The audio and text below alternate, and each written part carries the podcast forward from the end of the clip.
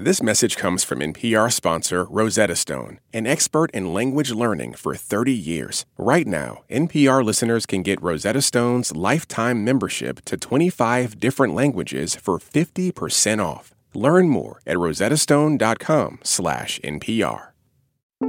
You're listening to Shortwave from NPR. Hey, Shortwavers, Regina Barber here with beloved coworker, new to Shortwave, Emily Olson. Hey, Gina. Hey, Emily. So you report on a wide range of topics for NPR, some scientific, some political. What are you bringing us today? That's right. Yeah. Today I'm bringing you a story about something deep in time the ancient Maya. And I do mean Maya, which refers to the people, and not Mayan, which is talking about the language. The Maya are pretty cool. But honestly, I don't know much about them beyond they first became a civilization thousands of years ago in Central America, and I probably come from them. I mean, that makes a lot of sense. Some Maya populations are still around today. But when we're talking about the ancient Maya, we're talking about a civilization that thrived from roughly 250 BCE to 900 CE. They dominated the Mesoamerican region. Think like southern Mexico, Guatemala, Belize, Honduras, El Salvador. But this story is about one particular slice of that region, the central Yucatan Peninsula in Mexico, the southern part of the state of Campeche. Okay, so that's a place I don't know too much about, actually. right, I don't blame you. It's not exactly a common tourist destination. I mean, it's super dense jungle but it's not as lush as other tropical regions. It can be relatively hot and dry. But there's one person who's been spending a lot of time there, and that's archaeologist Ivan Šprajc. Everything is overgrown and it's completely uninhabited. So there are some trails or dirt roads which penetrate the area and are occasionally used by log workers or hunters, but they are awful. And he keeps wanting to go back. Why does he keep on wanting to go back there if it's such an isolated area? Well, he's looking for evidence that the ancient Maya lived there, which, until the last few years, honestly, it would have been a little laughable. really? Yeah, most Maya settlements are concentrated around the coasts or on the highlands. And for decades, archaeologists thought the landscape here, this far inland, it would have just been too harsh. But then in May, Ivan and his team found something incredible not just like a little bit of evidence, but what they think is a whole city. Wow. A site they're calling Ocomtun. We saw that some structures were truly massive, and we knew that that concentration of structures, which we later named Ocomtun, must be a, an important site. And if Ivan doesn't sound too excited there, uh, it's because he actually wasn't very surprised to see this stuff in person. Part of that is just Ivan's personality. His colleagues call him the real life Indiana Jones. But without like the stealing and stuff? yeah, exactly. Ivan has been doing this for decades and he's been to dozens of archaeological sites. But another part of it is just that Ivan had already seen this site on a map, so he knew that something was there. What do you mean he's already seen it on a map if researchers had just learned about its existence? So it all has to do with lasers. Today on the show, grab your adventure gear because we're going to enter into a plot that could be an Indiana Jones movie finding a lost city in the Yucatan. We talk about how this discovery is rewriting our narratives of the ancient Maya, how lasers are pushing archaeology forward, and why, despite this technology, researchers like Ivan still have to trek through the jungle. You're listening to Shortwave from NPR.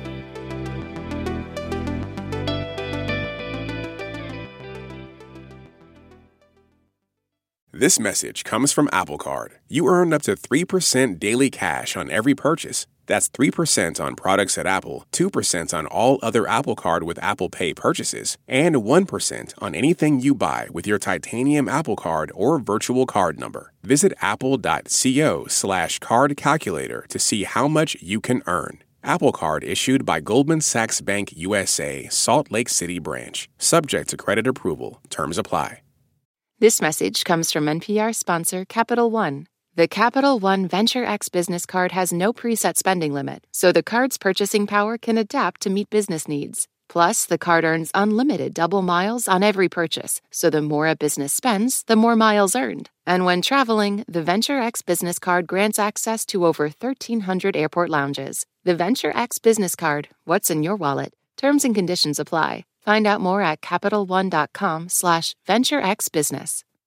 Okay, so Emily, you have this big reveal that researchers found this lost city, Ocomtun, in a remote part of the Yucatan Peninsula using lasers, which is so cool. Please tell me more. Okay, yeah, let's back up for a second. So, historically, Western archaeologists would be led to a site by locals, or sometimes uh, archaeologists would discover ruins accidentally, like the botanist Cyrus Lundell, who identified the pyramids of Calakmul from, get this, the window of an airplane. Awesome. But these days, the process is a lot more intentional, and it starts with Google Earth. That sounds about right because Google controls my life.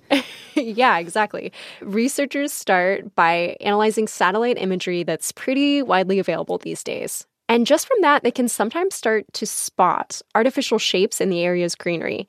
You know, maybe it's a raised circle in the vegetation here or a suspiciously rectangular reservoir there. And in the case of finding Ocomtun, researchers were able to identify four zones in this one particular region that looked ripe for further exploration. And so they took those zones and applied the next step, which is LIDAR. Yes, I love LIDAR. It's so cool that you can basically shoot lasers out, collect all this info about an area based on how long it takes the light to bounce back. And I know it's used for all sorts of stuff like uh, NOAA uses it to map coastline erosion. iPhones use it for better photos, and police even use it to catch people speeding. Gina, you're a pro. um, for anyone who doesn't know, LIDAR stands for light detection and ranging.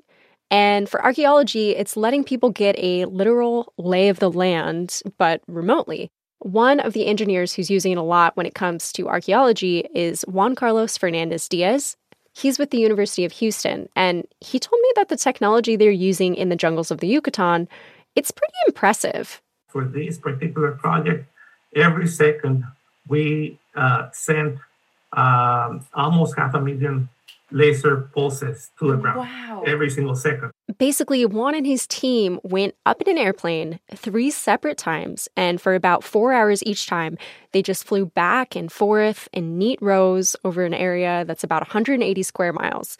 He described it like mowing the lawn, basically. That sounds like a lot of work. And it is, but Juan says the real work actually happens after that.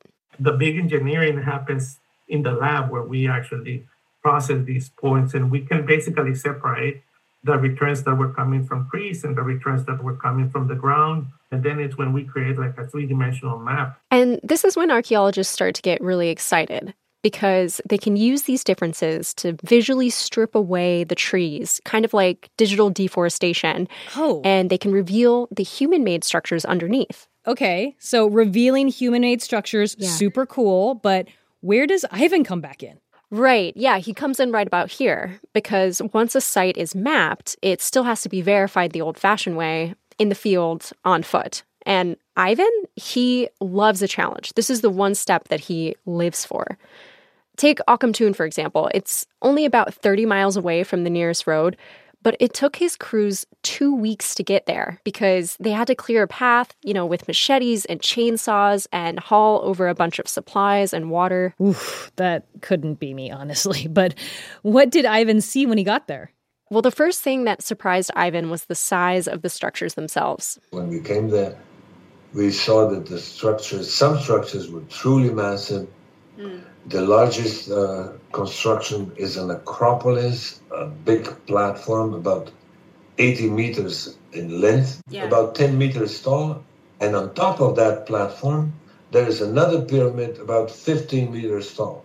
He said there was also a platform of concentric circles and squares all inside each other, which may have housed like a marketplace or been a site for cultural ceremonies. Wow. And then there's the reason that Ocomtun is named Ocomtun. And that's because Ivan and his team found a bunch of cylindrical shaped stones on the site, and Ocomtun is the Mayan name for column. And it, it sounds cooler if we find a name which is in, in Maya language. Right. And it's, it's a tradition in Maya archaeology. So, could objects like that tell us anything about the age of the city? They totally could, yeah. These columns in particular are similar to ones that archaeologists have seen at other Maya sites. And so that makes them think okay, Ocomtun was probably built in the late Classic period between the years of 600 and 900 CE. But then Ivan said there's other objects, like some fragments of ceramics that they found and they took back to the lab. Ivan says those appeared to be even earlier, maybe around 1000 BCE. So that got Ivan thinking. If some of that ceramics is from the early first millennium BCE, then that would be one of the earliest sites wow. in the central Maya lowlands. That's exciting. Right, but there's even more. The team found these irregular mounds of dirt on top of the Acropolis that contained all these small figurines. And Ivan said that those kind of figurines were characteristic with later periods, like the mounds might have been placed there as offerings to earlier generations. So that would mean people may have been living in Ocomtun in the post classic period, possibly even right up to Spanish conquest in the 16th century. I mean, that's really recent. And you're saying Ocomtun didn't just exist briefly in the late classic period, it endured. Yeah, maybe for as long as 1700 years. Wow. Okay, that's a long time for a city. Yeah, especially for one in such a harsh landscape and without any modern technology. Hmm. It's worth emphasizing, too, that it's not like Ocomtun is just in a vacuum out there alone in the central Yucatan.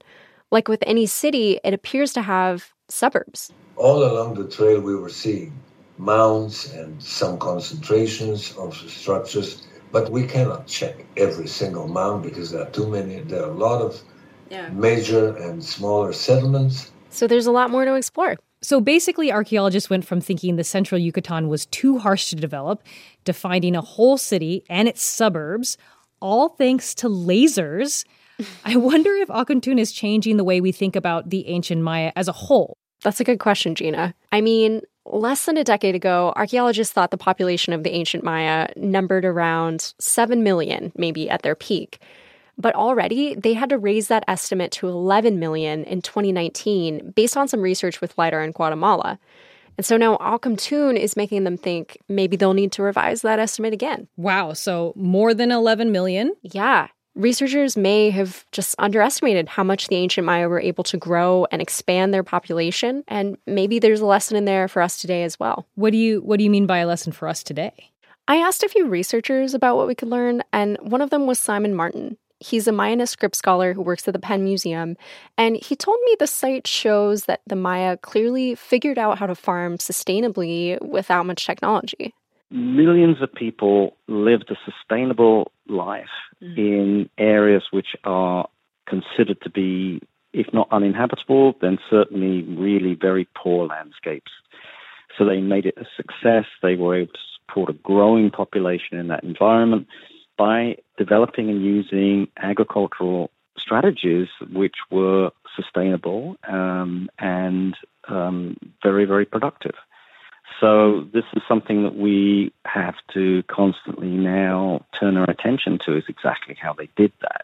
So there are lessons like this about what kept the Maya thriving, but also we can learn something about what caused this very successful civilization to perish. I mean, Ivan said that a bunch of Maya settlements were abandoned in the 10th century due to a mix of warfare and big changes in climate, such as drought. Yeah, that sounds a little familiar. Yeah, I think so too. Those are the same kind of existential threats we're facing as humans today. Well, will we ever get to find out what happened to the inhabitants of Ocomtun? Maybe. Okay. I mean, another team still has to come in and do the last step, which is also the step that tends to teach us the most about a site.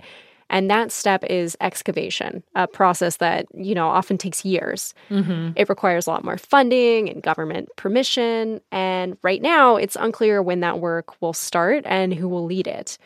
But in the meantime, Juan and Ivan are already looking at their data from the last flights. And Juan told me they may have some very exciting news for us soon. Oh, okay. He says they've started a running joke in the archaeological community that works in the Yucatan if you throw a dart at the map, chances are. You know, wherever the dart hits, there will be Maya settlement. So there will be more to come from the other three zones that they've mapped, and that's only what they were able to map this time around. Thank you so much, Emily, for bringing us this story. Oh my gosh, of course, Gina, anytime. We'll put a link in our episode notes to read Emily's full story. This episode was produced by Berly McCoy. It was edited by our managing producer, Rebecca Ramirez, and it was fact checked by Emily. The audio engineers were Michael Cullen and Josh Newell. Special thanks to Rosemary A. Joyce of the University of California, Berkeley, and Scott R. Hutson of the University of Kentucky. Beth Donovan is our senior director, Anya Grundmann is our senior vice president of programming. I'm Regina Barber. Thanks for listening to Shortwave from NPR.